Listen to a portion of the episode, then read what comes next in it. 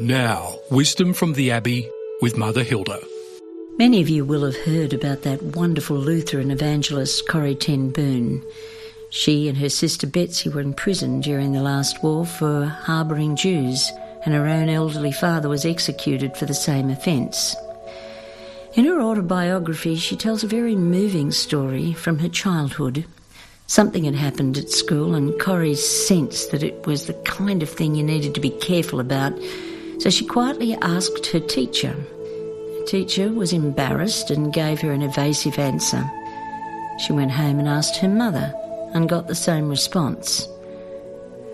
And then one day, sitting on the train with her father going into Amsterdam, he was a clockmaker and so was taking his goods and chattels into the capital city there. She asked him about it. He sat very quietly, and as they were getting out of the train, he said to her, Corrie, will you carry my bag for me?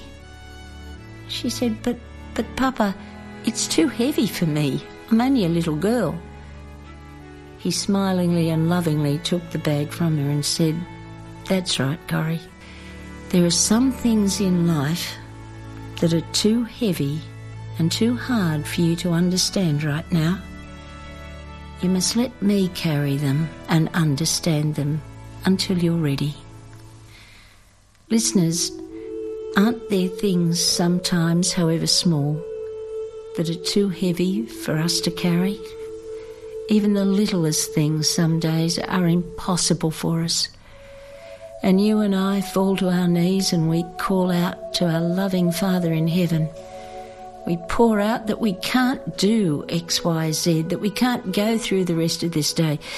That if the certain relationship doesn't sort itself out, we're going to go mad, whatever. And we feel ashamed that we have to ask for that help. And yet, here is the loving Father who waits for our cry who wants to hear us. Would that every day you and I would give God the joy of being our Father.